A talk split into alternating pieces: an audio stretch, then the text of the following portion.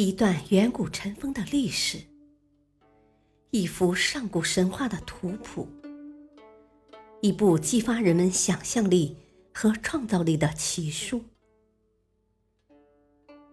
欢迎收听《山海经之山海趣谈》。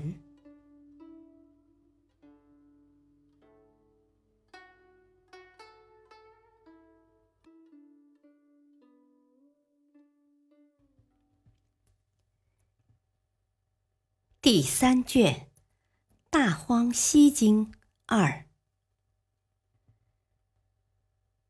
本经还有三段：狂鸟即黄鸟，白氏国即白民国，长颈国即长谷国，都没有什么有趣味的事情。到了西周国。我们又见到一位叔君，这叔君就真是叔君了。他是颛顼的孙子，后稷的侄子，台喜的儿子。要注意的是，这一段里帝俊又是帝喾颛顼，而非帝舜，但说不定就是天帝，因为祭将以白骨的白骨是从天上来的。不过这也无所谓，因为上古人和神本就分不清。但问题在于，明明是叔君在耕种，为什么要说成代其父及祭呢？分明是功劳要归于后继，叔君只是打杂的。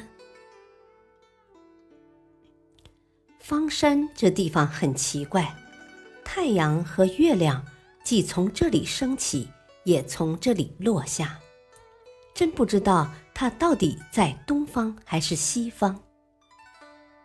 遍观《山海经》，方山独一无二。尧山上的太子长琴，名副其实是一位音乐家，创作了不少乐曲。他的音乐细胞应该来自他的爷爷老童，因为这位老童即西次三经那位七音长如钟声的老童。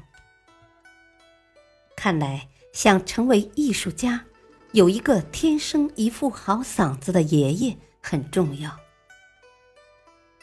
本段接下来的部分，三种五彩鸟和三只青鸟。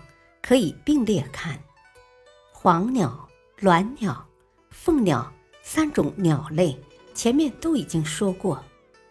大鹂和少鹂的大名则是初次出现，证明西王母、三青鸟并非无名之辈，人家也都是有名字的。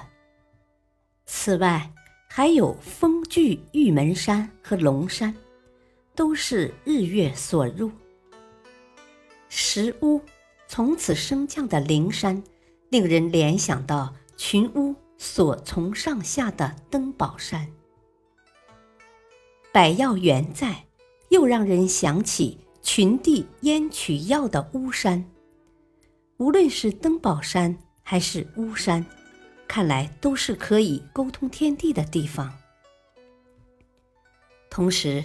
在这里，《山海经》最全面的介绍了上古十大神巫，其中八大神巫依然神秘。不过，我们可以知道，巫咸是出自巫咸国，巫班则出自志民国。由此看来，古时候的神巫也都子承父业，而且自成门派。以学者们看来，石屋的故事才是上古神话最精彩和神秘的部分，可惜没能流传下来多少。最后的三个问题是：那兔子般的怪兽为什么胸部以后看不到呢？昆吾到底是什么人？鸣鸟又是只什么鸟呢？答案一：古人说，颜皮色青，故不见其裸露处。原来这半体隐身术得益于肤色。答案二：这人叫做樊，是陆中的儿子之一，据说是从肋下生出来的。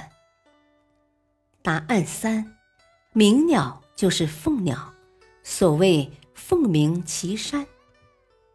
鸣鸟乃是预兆国家兴盛的吉鸟。本篇趣谈结束之前，还要交代一件事情：“江山之南，七为吉。”这句话，学者们认为是上古时代的巫咒。大荒南经那句莫名其妙的“南极果，北不成，去赤果”，同样也是。这两句是巫咒，并非完全不可能。然而。到底这咒语有什么灵力，却看不出。而且上古的巫咒真的会流传下来吗？